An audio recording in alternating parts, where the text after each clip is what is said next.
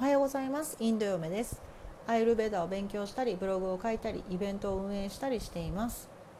現在インドでは徐々に交通やお店などの営業許可などが増えています。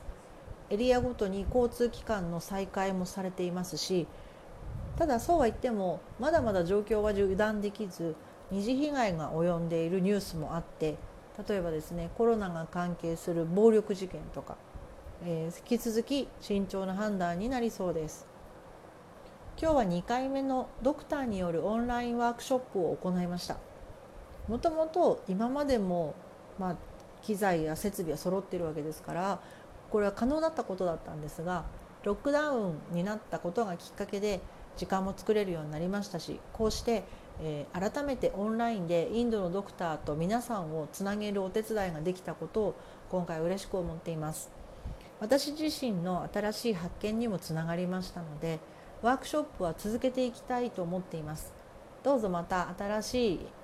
項目が出来上がる時はお知らせをしたいと思いますのでウェブをチェックしてみてくださいね。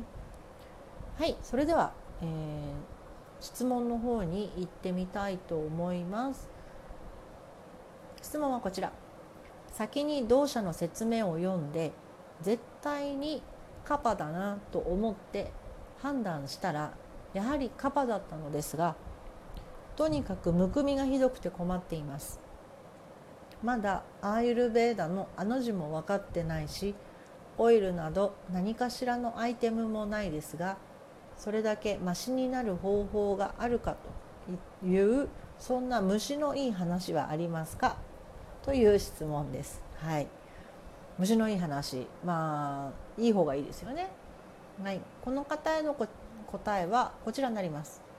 えー、ご質問ありがとうございます。やり続けたらいいと思うことがいくつかありますので、えー、説明しますね。詳しくはブログか音声配信でということではいここがまさしく質問者さんの回答の場となっております。今回は答えを質問箱に書かずにこちらでご説明をしたいと思ってます。ここで、えー、質問者さんからいただいた言葉を分析していきたいと思います。えー、4つにまとめました。1つ目は自他ともにカファの性質があるという認識がある。2つ目はむくみがひどい。3つ目はアイルベーダのあの字も分かっていないしオイルも持っていないこれは質問者さんの言葉をお借りしましたので、えー、ご了承くださいそして4番目はむくみがひどいのを解決できる方法はあるか？ということですね。まずむくみの分析をしていきたいと思います。でご自身でカファ体質という認識があるようですでもむくみというのは実はカファもバータもピッタも異常になると出る症状ではあるんですね。そのため前回もお伝えしている内容と似ていますが症状にフォーカスをせずに人にフォーカスすることが重要です。つまり仮にカファが増えすぎたむくみだったとするならばこのむくみ以外にも体に他の症状が出ているんですよ。その他に現れるだろう症状というのは次のようなものです、えー、1つ目は花粉症またはアレルギー持ち。2番目は肥満体型または最近太ってきた。3番目は汗をかかない。4番目は肌荒れが目立ってきた。5番目は面倒くさいとかまたは億劫になりがち。この辺りが当てはまるようであればもしくは最近このむくみとともにこういったことが思い返して自分であそうだなということがあるんであればカファのむくみというのは考えられます。カファが異常のむくみですね。しかしむくみはバータ以上でも起こるんです。その場合このさっき言った5つのポイントというのはまた若干変わってきまして3番の汗をかかない。そして4番の肌荒れが目立ってきたというのはバータ以上にも当てはまるんですがこの肌荒れもカファ以上の肌荒れというのは実はニキビとか毛穴の詰まりとか、まあ、毛穴が黒黒ずんでるとかね。そういった形の肌の肌荒れの仕方なんですけどもバータ以上というのは乾燥肌もうカピカピになってしまうようなえー、乾燥の仕方というように肌の肌荒れに関しても種類が違ったりします。ピッタカファは異常になっても症状として出にくいことが多いです。それ自身が動き回る性質を持っていないからです。しかしバータが乱れると弱いところ間違って使ってるところもしくは使いすぎなところなどに異常を運んでしまいます、まあ、運ぶというのは例えですけどもこうしてバータが乱れるというのは季節の変わり目とか睡眠不足の時そして忙しくて疲れたなと思っている時あとは精神的なストレスを抱えている時なんかはバータが乱れがちです。なので季節の変わり目なんかはもう不可抗力ですからそのためバータのコントロールというのは実は体のコントロールといっても過言ではないわけです。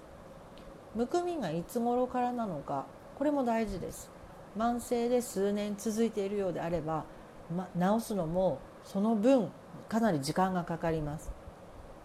私たちの認識常識として西洋医学があります。でこの西洋医学を常識としてきた私たちというのは病気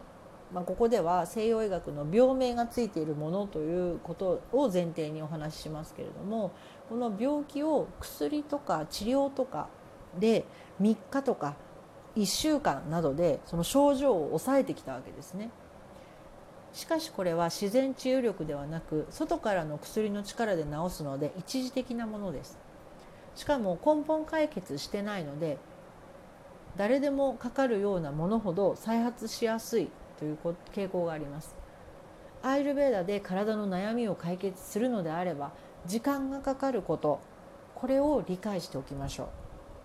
特に発症してて要するに体に症状が出ててですね病名がついてしまう。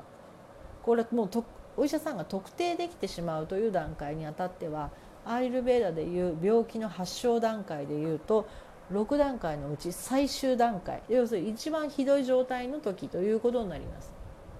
はい、ではこのむくみに関する解決法なんですけれども動作の乱れをバランスよく整えるということで考えていきます。でこれは毎日の食事と日常生活の中でできることがあります。動作のバランスが取れていない場合はまずおさゆ生活をおすすめします。私の過去の記事も貼っておきますのでそちらにはおやおさゆについて詳しく説明してあります。おさゆの作り方や飲み方の動画も紹介していますのでどうぞご覧ください。これはむくみには最適です。最適というか、まあ、必ずやってもらった方がいいと思うものですね。たくさんのことをいろいろお伝えするより、まあ、いくつかあると言いましたが例えばですね例えば運動するということもそうですし冷たいものを取らないということも実はそうなんですね。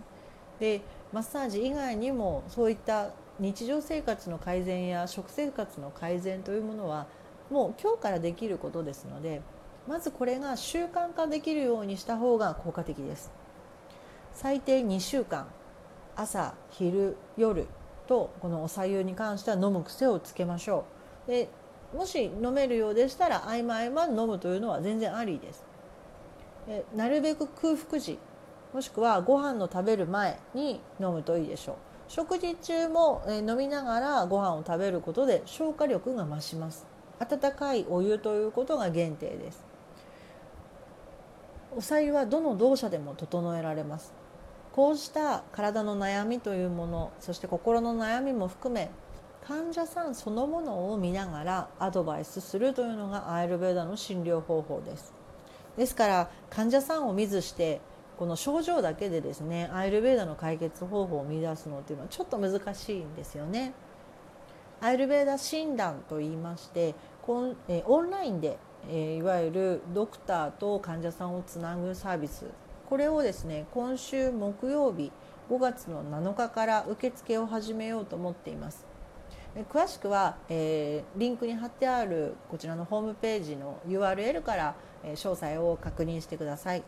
インドのドクターとオンラインで診察を行うことができますで通訳ももちろんつきますし悩みの原因とか改善すべき日常生活や食習慣などのアドバイスハーブなどの購入なども、え、これも可能になります